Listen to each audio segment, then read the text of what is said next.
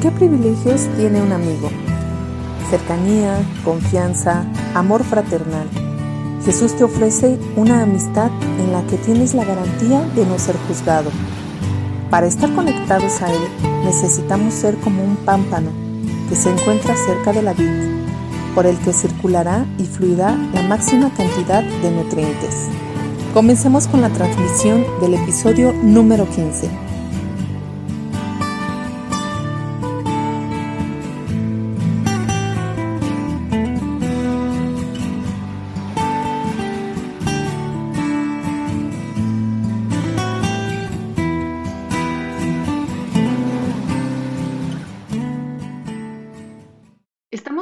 Transmitiendo el episodio 15 con el libro de Juan. Y antes de comenzar, queremos agradecer sus comentarios. Algunos de ustedes nos han hecho saber que estas transmisiones les han aportado una pizca en conocimiento o de ánimo cuando los tiempos no han sido fáciles. Y saben que pues eso nos llena la pila para seguir compartiendo con ustedes. El día de hoy vamos a hablar sobre la vid. En mi caso voy a compartirles la primera parte de, del texto de la vid verdadera. Quiero comenzar platicándoles la primera parte del texto sobre la vid verdadera. Fíjense que estas zonas deben de ser templadas y deben de ser cultivadas por la mano del hombre. Para que ellas puedan evolucionar, requieren forzosamente la intervención de los hombres. Todo este proceso pues tiene varias fases, pero la más importante es la de la maduración. Una vid no crecería sin ser podada, por el viñador. Y la poda es la parte más importante para tener uvas sanas y de calidad, así como para poder obtener un buen vino. Vuelvo a comentarles, si una vid no se poda constantemente, su calidad productiva, la regularidad de la cosecha y el mantenimiento de la planta serían imposibles.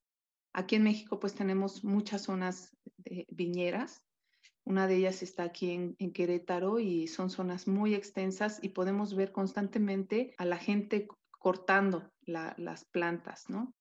¿Qué tiene que ver todo esto con nuestro capítulo de hoy y con la primera parte del texto? Pues es que Jesús hace esta comparación de la vid verdadera y nos explica en el versículo 1, yo soy la vid verdadera y mi padre es el labrador. Él corta de mí toda rama que no produce fruto y poda las ramas que sí dan fruto para que den aún más. Ustedes ya han sido podados y purificados por el mensaje que les di. Es decir, aquí Jesús dice que Dios es el labrador. Jesús es la vid y nosotros somos las ramas. Y esas ramas solamente van a dar fruto si son purificadas por el mensaje. Pero aquí la pregunta sería, ¿cómo? ¿Cómo van a ser purificadas? Bueno, pues el mensaje es el instrumento para poder cortar, quitar o arrancar todas estas cosas que estorban a las ramas para que den buen fruto. Como sabemos, una vid tiene ciclos de evolución. Cada año da fruto, pero tiene un ciclo. Al principio, esta parece una planta seca, sin vida y llena de ramas. De hecho, si ustedes pueden eh, observar una vid, este, ni siquiera es una planta atractiva, es seca y, y es fea. Estas deben de ser cortadas para que comience el crecimiento de las hojas y sabemos que posteriormente va a brotar fruto, ¿no? Entonces, Jesús nos dice que el mensaje corta, es el que nos va a cortar. ¿Y qué va a cortar? Pues va a cortar todo aquello que nos sirve, aquello que nos limita a que se llegue a una madurez. Jesús nos explica que es necesario ser podados, es necesario que nosotros tengamos estos recortes constantes para poder dar fruto. En este caso de cosas, pueden ser cosas superfluas. Yo no sé qué, cosas en cada uno Dios decide podar, en mi caso, por ejemplo, él siempre está podándome, está eh, dándome estos recortes y a veces pueden ser recortes de que duelen, pueden ser cosas que no son atractivas, pueden ser eh, cortes que lastiman y que pudiéramos pensar que, que, nos está doliendo, pero pero estos cortes son necesarios. ¿Para qué? Pues para poder llegar a una madurez. Puede ser un recorte en una relación, un recorte en, en, algo físico que nos está lastimando en una enfermedad, incluso hasta económicamente. Ahorita estamos viendo una gran poda. En el mundo hay mucha tristeza y mucho eh, dolor por todo lo que, está, lo que estamos viviendo. Eso puede ser una manera en la que Dios está recortando. ¿Por qué lo hace? Porque sabe que después de esto va a haber madurez y va a haber aprendizaje.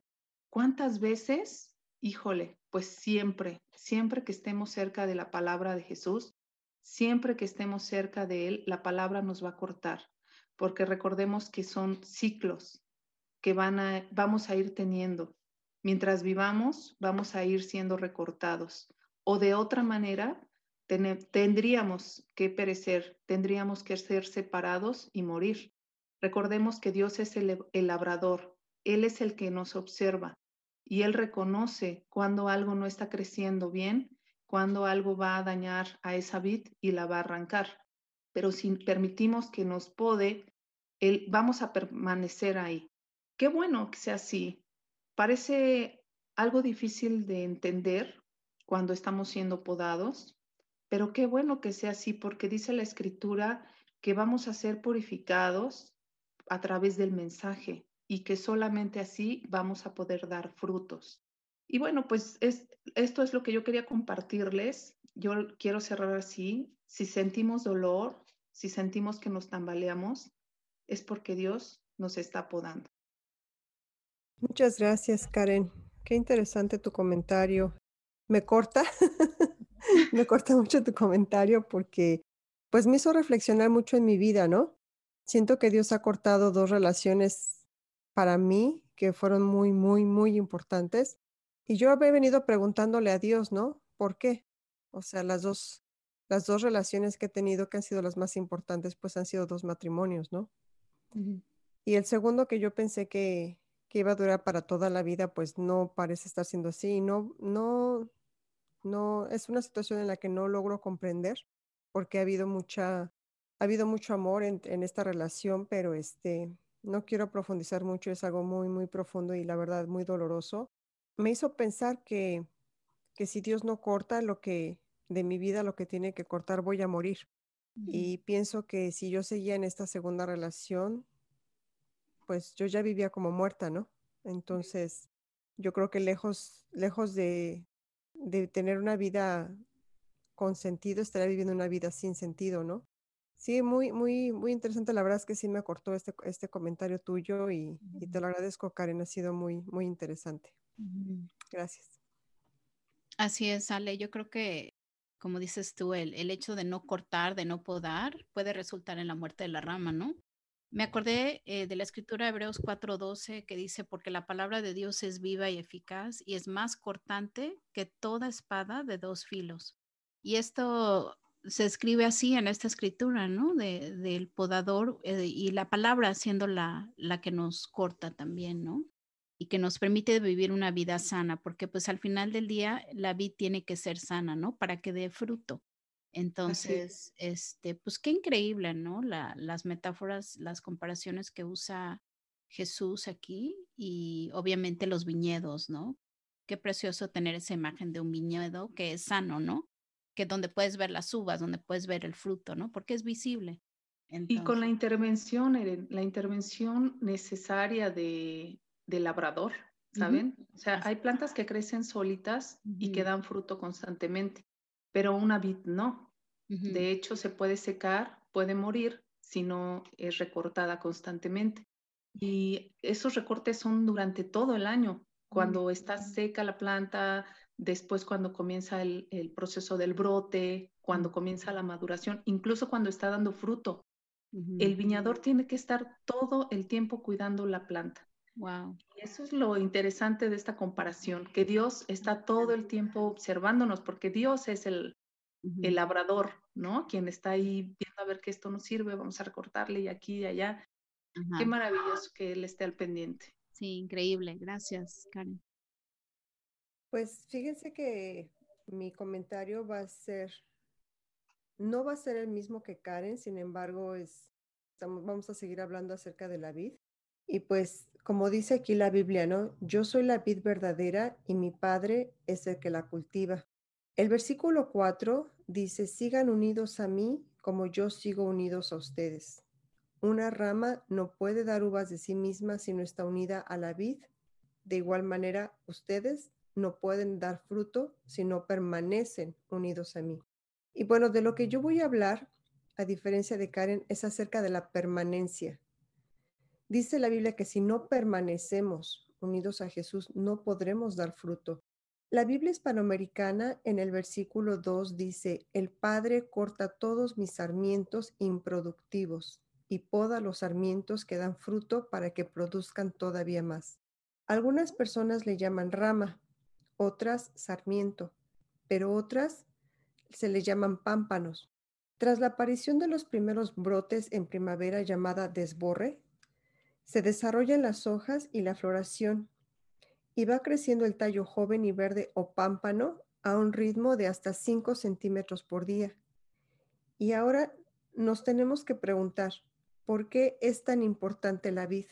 Si en realidad son los pámpanos los que llevan el fruto. Es porque este es el punto de encuentro, el lugar donde se produce este permanecer.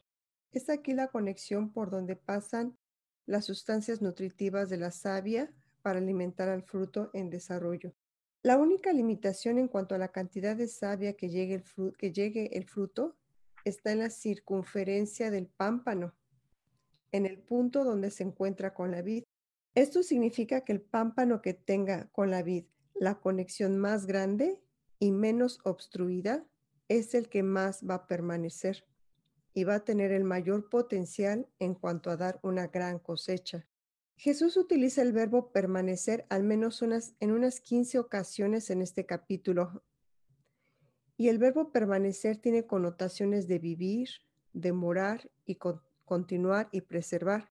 Así es que el pámpano debe mantenerse vitalmente conectado a la vid para que pueda fluir la máxima cantidad de nutrientes de vida del uno al otro. Así nosotros como los pámpanos tenemos que estar vitalmente conectados con Jesús para que su vida fructífera pueda influir en nosotros. Pero en el versículo 6 dice, si alguien no permanece en mí, es echado fuera como la rama y se seca, y la recogen y las echan en el fuego y son quemadas. Pero el versículo 7 nos dice, si permanecen en mis palabras y éstas permanecen en ustedes, pidan lo que quieran y les será dado. En esto es glorificado mi Padre, en que lleven mucho fruto y sean mis discípulos. Así es que el estar conectado con Dios es estar continuamente conectados, escudriñando su palabra y quitar lo que nos estorbe, que es el pecado, para que nosotros fluyan todos los nutrientes que van a hacer que nosotros podamos dar fruto y tener la confianza de que Dios nos va a dar lo que le pedimos, pero su mandamiento es que nos amemos los unos a los otros. Bueno, pues más adelante en el versículo 18 dice, si el mundo los aborrece, sepan que a mí me han aborrecido antes que ustedes. Y esta parte pareciera que no, pero en realidad me da paz, porque si alguien tan perfecto como Jesús fue atacado con cuánta más razón va a ocurrir conmigo. Lo que me pasa es parte de ser cristiana. Y eso quita de mí un peso muy grande porque nunca podré ser perfecta. Jesús es el ejemplo de perfección. Entonces, en realidad yo no tengo necesidad de esforzarme para llegar a la perfección. Lo único que tengo que hacer es pámpano, es estar conectada con Él para que mi vida pueda dar fruto a pesar de las críticas que la gente sin duda alguna pueda tener de mí y de cualquiera de nosotros, pues es parte de la naturaleza del ser humano criticar y ser criticado, pero en realidad es la permanencia con Jesús la que nos va a permitir dar fruto. Pues eso es lo que yo tengo hoy para ustedes. Muchas gracias. Gracias, Ale.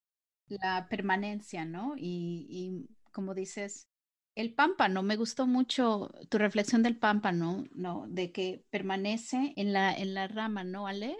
El, el, pámpano es donde es el que crece, ¿no? Eh, es el que provee la, dulzura, algunos, ¿no? Algunos le llaman rama, otras le llaman sarmiento, pero otras se, le conoce como pámpano.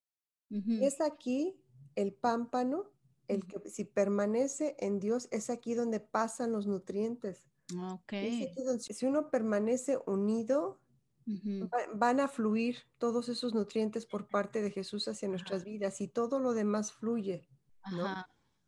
Y fíjate que, lo que lo que yo estaba reflexionando cuando estabas platicando y, obvio viendo hacia afuera con la nieve y todo, me acordé de las de los viñedos que crecen en el hielo aquí, ¿no? Eh, mm. obviamente aquí en Canadá. Y cuán dulce es la uva. o sea, cuán dulce. Es uno de mis vinos favoritos, se llama el vino de hielo, ¿no? Se le llama, se le llama el vino de hielo. de es, hielo. Este, es de lo más dulce y lo, es de lo más dulce. Es mi favorito. También. Y es como un postre, ¿no? Es, es, un postre. Riquísimo. Y cuando estabas escribiendo eso me dije, wow, o sea, de ahí, yo creo que de ese, de ahí fluye, ¿no? Esa dulzura de la uva que, que se congela en el invierno. Pero qué bonito, Ale, el permanecer, ¿no? En la palabra. Es lo que estamos haciendo, creo que a través de este podcast, es invitando a nuestros amigos, amigas, a que permanezcan, ¿no? Para que lleguen a probar esa dulzura que nos da la palabra de Dios, ¿no? Porque es dulce, es, es como un regalo, ¿no? Divino el, el estar en la palabra. Y eso me, me hizo conectarme, Ale, cuando, cuando estabas compartiendo.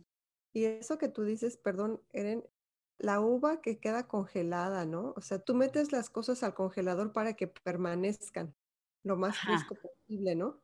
Sí. Y las uvas que las uvas, el jugo, el vino de uva, de las uvas congeladas, híjole, adquieren un sabor tan, pero tan delicioso, como tú dices, eso es un, es un vino de postre. Es un postre, literal. Y tuvimos una, una tormenta de hielo en el 2003, Ale, no sé si te acuerdas.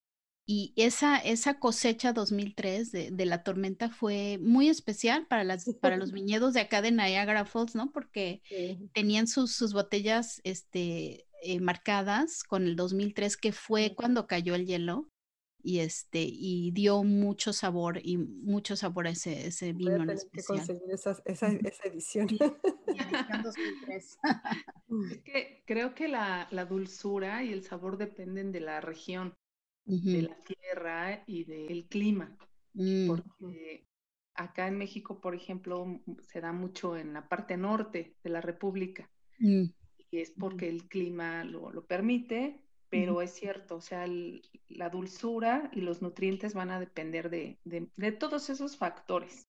Y algo que con lo que yo me quedo, Ale, dices que circula y fluye la máxima cantidad de nutrientes cuando está cerca la rama, ¿no? O el pámpano, cerca del, de la vid, cerca del tronco, cerca, más cerca, vaya. Y eso me hace pensar este, en esto que estamos haciendo, en este proyecto, que esa es la intención, estar cerca de la palabra y permitir que esos nutrientes y todas las perlas vayan fluyendo en nosotros y vayan, eh, vayamos nutriéndonos de este conocimiento porque es, es, muy sano, nos da, nos da dulzura, nos da este, un buen sabor. y por lo menos eso es lo que yo siento cuando pruebo la palabra de Dios, ese sabor agradable y de bienestar. Y bueno, pues pienso que también cuando nos alejamos, qué peligroso, porque sí se seca la rama. Sí hay, hay dolor, se seca y hay un riesgo de poder alejarnos, ¿no? Y quizás aquí Jesús hace esta comparación de tener que ser cortadas. ¿Por qué? Porque ya no estás permaneciendo. Jesús lo describe muy bien, ¿no? Todas esas ramas se juntan en un montón, se queman en el fuego. Si ustedes permanecen en mí y mis palabras permanecen en ustedes, pueden pedir lo que quieran y mm, les será concedido. Y ahí hay una promesa también de estar cerca de, Él. Muchas gracias, Ale. Gracias a ustedes.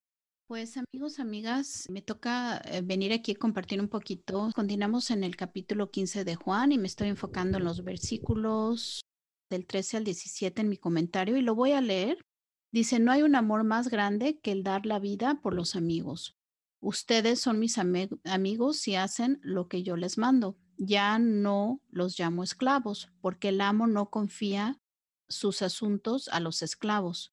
Ustedes ahora son mis amigos, porque les he contado todo lo que el Padre me dijo. Ustedes no me eligieron a mí, yo los elegí a ustedes. Les encargué que vayan y produzcan frutos duraderos Así el Padre les dará todo lo que pidan en mi nombre Este es mi mandato, ámense unos a otros. Y pues amigos, aquí yo mi, mi reflexión en esta sección de escritura del capítulo 15, primer lugar es la palabra amistad, ¿no? Y investigando un poquito, fíjense que en la palabra amistad, a pesar que para los judíos pues no tenía un valor tan especial, para los griegos era el mayor acto, el dar la vida por un amigo. La lealtad era muy importante y uno de los valores más amplios. Les cuento, la palabra filios es la que se ocupa aquí para describir esta amistad. Y sabemos que la palabra filos o filios es amistad y amor fraternal.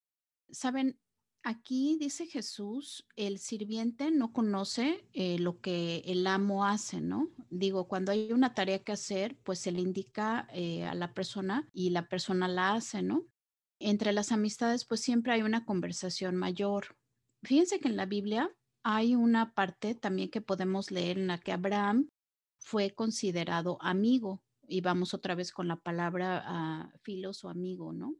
En este caso, pues Santiago 2.23 indica que, que Abraham eh, conoció a Dios y que llegó a la creencia hasta su corazón, tuvo fe en Dios y fue considerado amigo de Dios. En esta amistad eh, obvio, el amigo pues sí puede llegar, como ya lo comenté, a dar explicaciones y señas, pues el sirviente no, ¿no? Este acto de igualdad eh, que habla Jesús aquí en esta escritura, que dice que Él va a ser y ya nos llama a nosotros amigos, a los que leemos, a los que seguimos, a los que obedecemos a Jesús, pues es un privilegio muy similar al que ya les comenté de Abraham con Dios en llegar a esa amistad.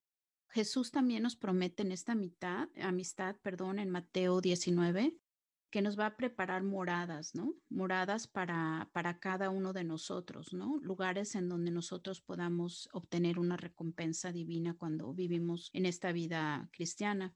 Pues pensando un poquito más en la amistad, pienso yo, la amistad tiene pilares, ¿no? Eh, si vemos la amistad como un edificio, Pienso que los pilares eh, de la amistad es la confianza y la lealtad. El permanecer en Él indica un sentido de lealtad para con Jesús, ¿no? La lealtad y la fidelidad y el respeto, pues son esos pilares que sostienen una, una gran amistad. Yo les cuento eh, muy bonito, apenas esta semana que acabó, eh, me pude conectar con, con mis amigas uh, de la secundaria de cuando teníamos 16 años y de hecho, una de ellas estaba en Alemania y tuvo que, que loguearse en, la, en, la, en el chat de Zoom a las 3 de la mañana. Y cuando nos, nos juntamos dijimos, wow, o sea, es muy, muy tarde para que estés conectada, ¿no? Pero estaba tan entusiasmada de poder uh, platicar con nosotros, de poder reconectarnos, que la verdad la hora no le, no le importó, ella quiso, quiso estar ahí por nosotros. Y bueno, eso es solo un ejemplo de amistad, ¿no? Yo tengo muchos otros ejemplos de muy queridas amigas, amigos a través de los años, en donde he visto estos valores, estos pilares, ¿no? Que son la confianza, la lealtad y la fidelidad eh, en mi vida. Y esos pilares realmente me han llevado a sentirme muy segura y, y traen gozo, ¿no? Traen gozo a mi vida. Mi reflexión es esta.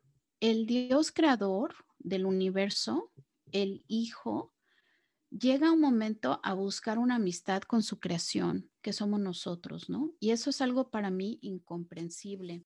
Pues, ¿qué me deja? Esto me deja un sentimiento especial de saber que, pues, que Él me conoce por nombre, íntimamente, ¿no? Que va a caminar conmigo, igual que tantos amigos a través de muchos años han caminado conmigo, ¿no?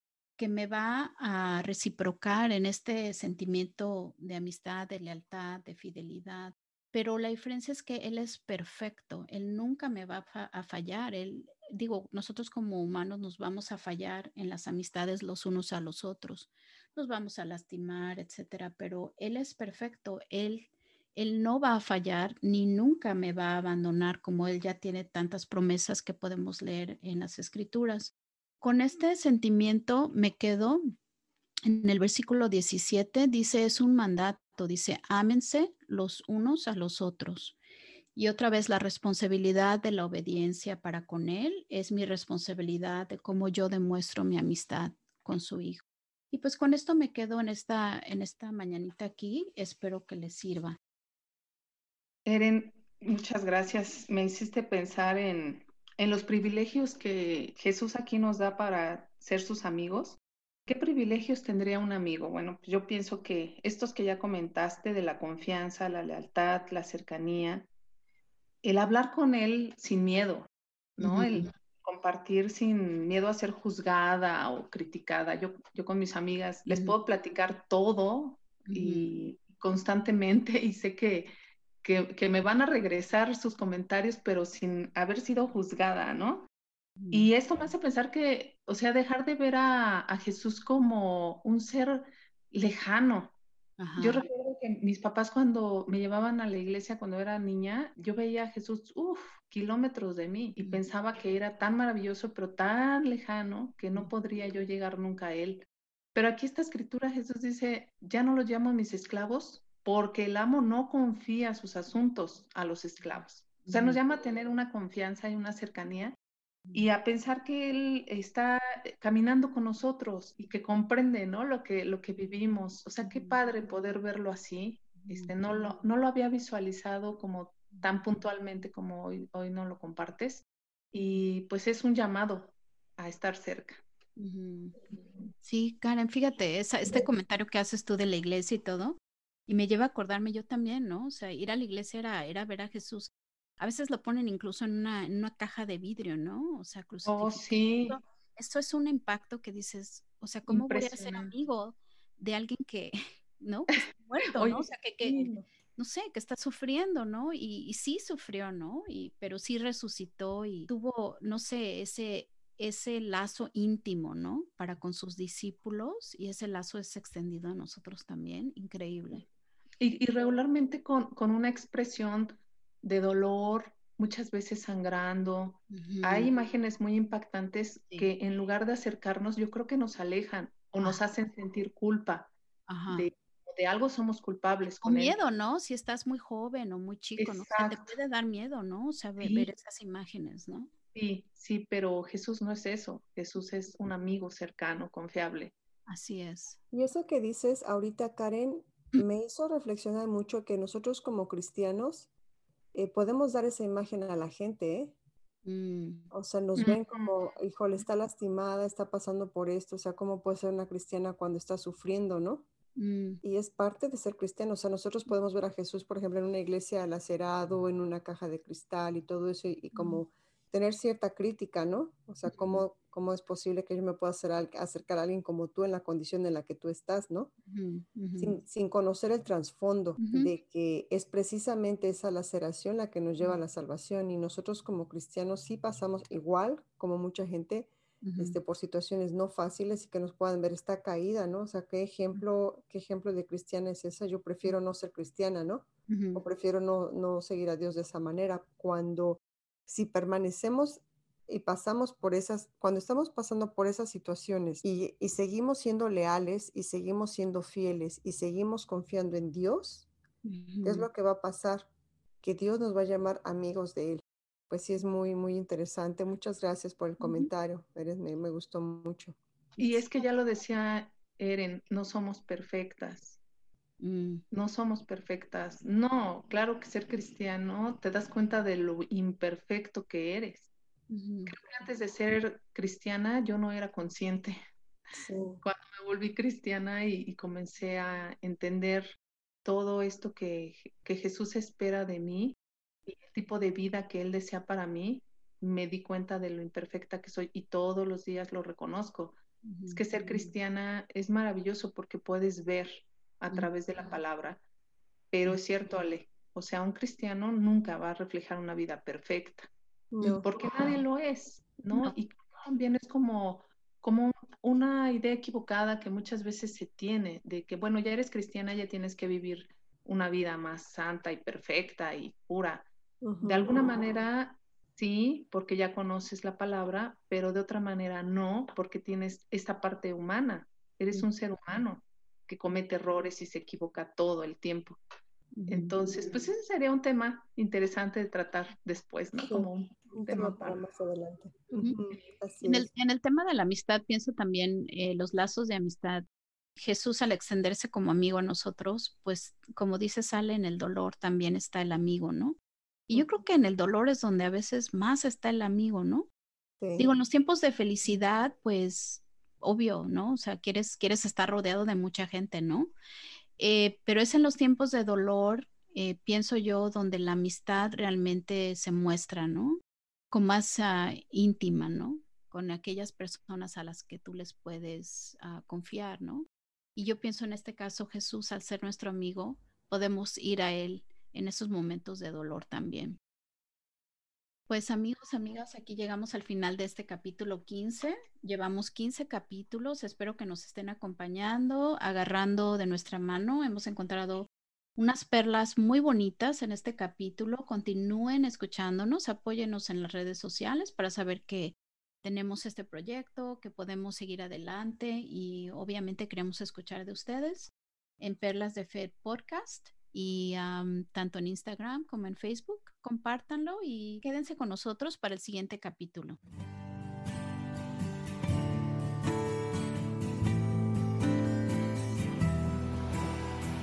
Pues amigos, amigas, aquí llegamos al final de este capítulo 15. Llevamos 15 capítulos, espero que nos estén acompañando, agarrando de nuestra mano. Hemos encontrado unas perlas muy bonitas en este capítulo. Continúen escuchándonos, apóyenos en las redes sociales para saber que tenemos este proyecto, que podemos seguir adelante y obviamente queremos escuchar de ustedes en Perlas de Fed Podcast y tanto en Instagram como en Facebook. Compártanlo y quédense con nosotros para el siguiente capítulo.